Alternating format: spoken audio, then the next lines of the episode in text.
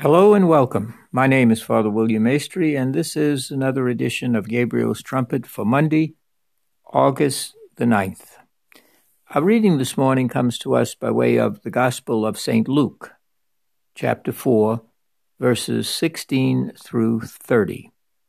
Luke 4, 16 through 30. And um, it is uh, something that we are familiar with.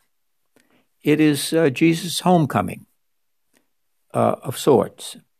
Remember, Jesus, of course, was born in Bethlehem, but uh, Herod, who was determined to kill anyone, any newborn baby that was a threat to the throne and to his power, he was mad with power. the angel of the Lord appeared to St. Joseph and indicated that they must leave because of Herod. And so they flee into Egypt, and then they return when the angel appears to Joseph again and tells them that Herod is dead and it's safe to return. And so they settle in Nazareth. And so hence we get Jesus of Nazareth, but of course he was born uh, in Bethlehem, as we know, the little town of Bethlehem. and Jesus uh, grew up in Nazareth. It was his formative years.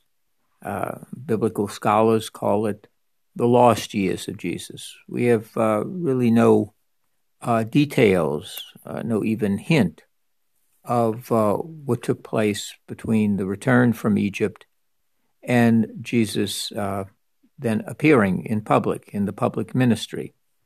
And this is Jesus' debut of sorts in the sense of being public. And uh, he comes to a synagogue. Luke tells us Jesus came to Nazareth, where he had been reared, and entering the synagogue on the Sabbath, as he was in the habit of doing, Jesus is a faithful Jew, he stood up to do the reading. It was like the lector. And the book of the prophet Isaiah was handed to him, and he unrolled the scroll and he finds the passage where the following is written. This is from the prophet Isaiah. The Spirit of the Lord is upon me, therefore he has anointed me. He has sent me to bring glad tidings to the poor, to proclaim liberty to captives, recovery of sight to the blind, and release to prisoners, to announce a year of favor from the Lord. Luke tells us that Jesus rolls up the scroll, gives it back to the attendant, and he sat down. All in the synagogue had their eyes fixed on him. Then he began by saying to them, Today this scripture passage is fulfilled in your hearing.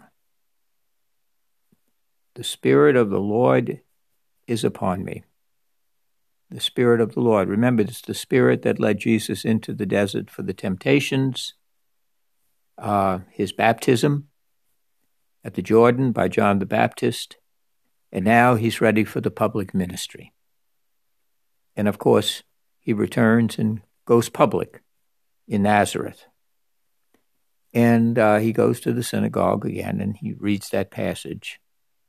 And Jesus says, this passage is fulfilled. The words of the prophet have been fulfilled, and it's fulfilled in him. He has been anointed in the Spirit to bring the gospel, glad tidings, to the poor, to those who are open to receive it, those who are not rich in their own estimation or materially rich, but those who are poor so that God can be their riches liberty to captives. The liberty there, of course, is the liberty from sin. Recovery of sight to the blind. Those who see not simply with the eye, but with the insight of faith. And release to prisoners. Those who are bound into their own selfishness, bound by sin, bound by their unwillingness to see that God is moving in a way that had been promised long ago. And now here is the time of fulfillment. Remove the cataracts from your eyes and see. To announce a year of favor. It's now the time of grace. God is doing something brand new, definitive, ultimate in the person of Jesus, his beloved Son, and our Lord and Savior. And Luke tells us that all present spoke quite favorably of him. They marveled at the appealing discourse which came from his lips. So far, the homecoming's pretty good. It's going well. He's getting rave reviews. They also asked, Is not this Joseph's son? Notice, in the midst of that, the serpent is at work. The murmuring starts. The doubts set in.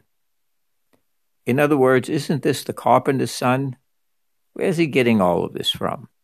Who does he think he is to come back? Uh, we know him. We know his mother, his father. Uh, that's that little kid running around. Uh, he's grown up. He left for a while. Now he's back. hmm. Uh, he's he's he doesn't know his place. See how that works. It, it it's once again this jealousy and envy begins to take hold. And uh, Jesus said, uh, "Do here in your own country." Uh, rather, they say to Jesus, "Do here in your own country what you we have heard that you have done in Capernaum." In other words, you were big out of town, but now that you're back, start working some of those miracles and signs that we've heard about, you know, the rumors. But in fact, he went on, no prophet gains acceptance in his native place. Um, Jesus is well aware. Jesus is not naive. He understands what's at work. The dynamic has changed from praise to jealousy and envy. That's the way the dynamic works. And Jesus says no prophet is accepted in his own place. He comes back, and those who say, huh, my, my, who does he think he is? Well, we know he is. And Jesus says, let me remind you uh, there were many widows in Israel in the days of Elijah, when the heavens had been closed for three and a half years. A great famine was on the land. And it was to none of these that Elijah was sent, but to the widow of Zarephath near Sidon. Ah, that's suspect. They get very uneasy over that. In other words, he wasn't sent to you all, he was sent to this to this way out of the place, foreign place, foreign land. Recall too that many lepers in Israel in the time of Elisha, the prophet. Yet not one was cured except Naaman the Syrian. Well, this is too much for them to take. In other words, of all that God could have cured of leprosy, he chose this foreigner, the Syrian, Naaman. Uh, they get the implication that God has chosen the obscure and those whom you look down upon to be the very instrument of curing and healing visited by Elijah and Elisha. Well, at these words, the whole synagogue is filled with indignation. You can only imagine. They rose up and expelled him from the town, leading him to the brow of the hill on which it was built, intending to hurl him over the edge. They're going to kill him. That's, that's the reaction. That's what happens when jealousy and rage and envy, they're, they're demonic. Uh, we see that uh, dynamic in our own uh, in our own cities. We certainly saw it last summer. the uh, destruction, the killing, the maiming of people, the loss of lives and businesses and property, the tremendous unrest taking place, uh, just a terrible chaos, division and hatred, which is still with us today. And uh, their answer is kill him, kill the messenger, because we can't stand the message. But he went straight through their midst and walked away. Jesus will not be uh, killed that way. He will indeed offer himself on the cross, but not being thrown over the brow of a hill. The homecoming is to mix reviews.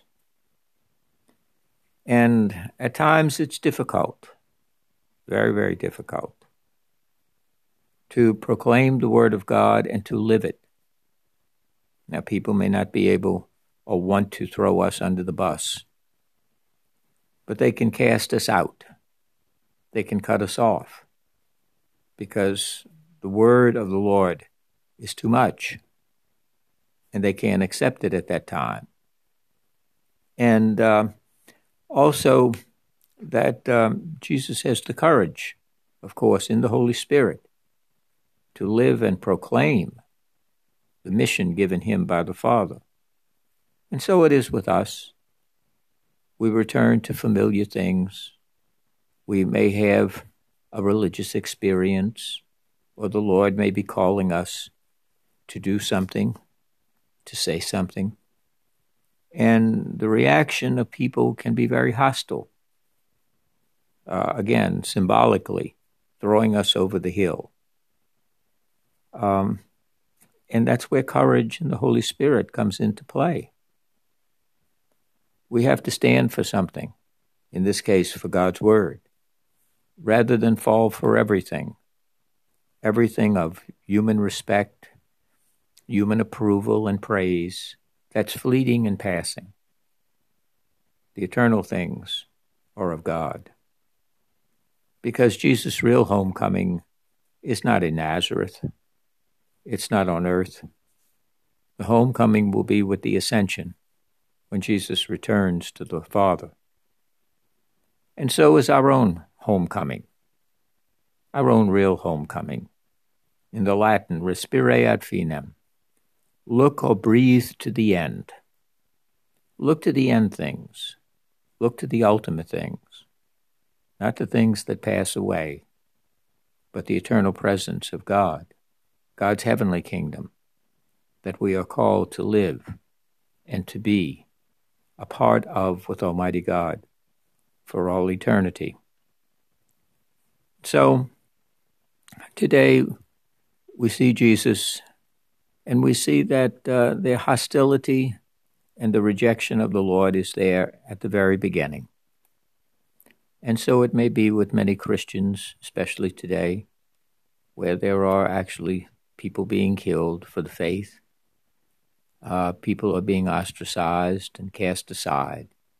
We pray for them, that indeed the Lord may strengthen them to continue to be those witnesses. We in our own lives and many in terrible situations and circumstances around the world. But the Lord will never abandon us and will never abandon them, for they are part of the body of Christ. And so today we talk about homecoming, where we all one day long to be. Not a home made by human hands, not home here. We're sojourners, we're passing through, we're pilgrims to the true and lasting home where Jesus has gone to prepare a place for us. May we look to the end things as we pass through this passing world knowing that our true and lasting home is with Almighty God. God bless you this day, and may you always look to the end things.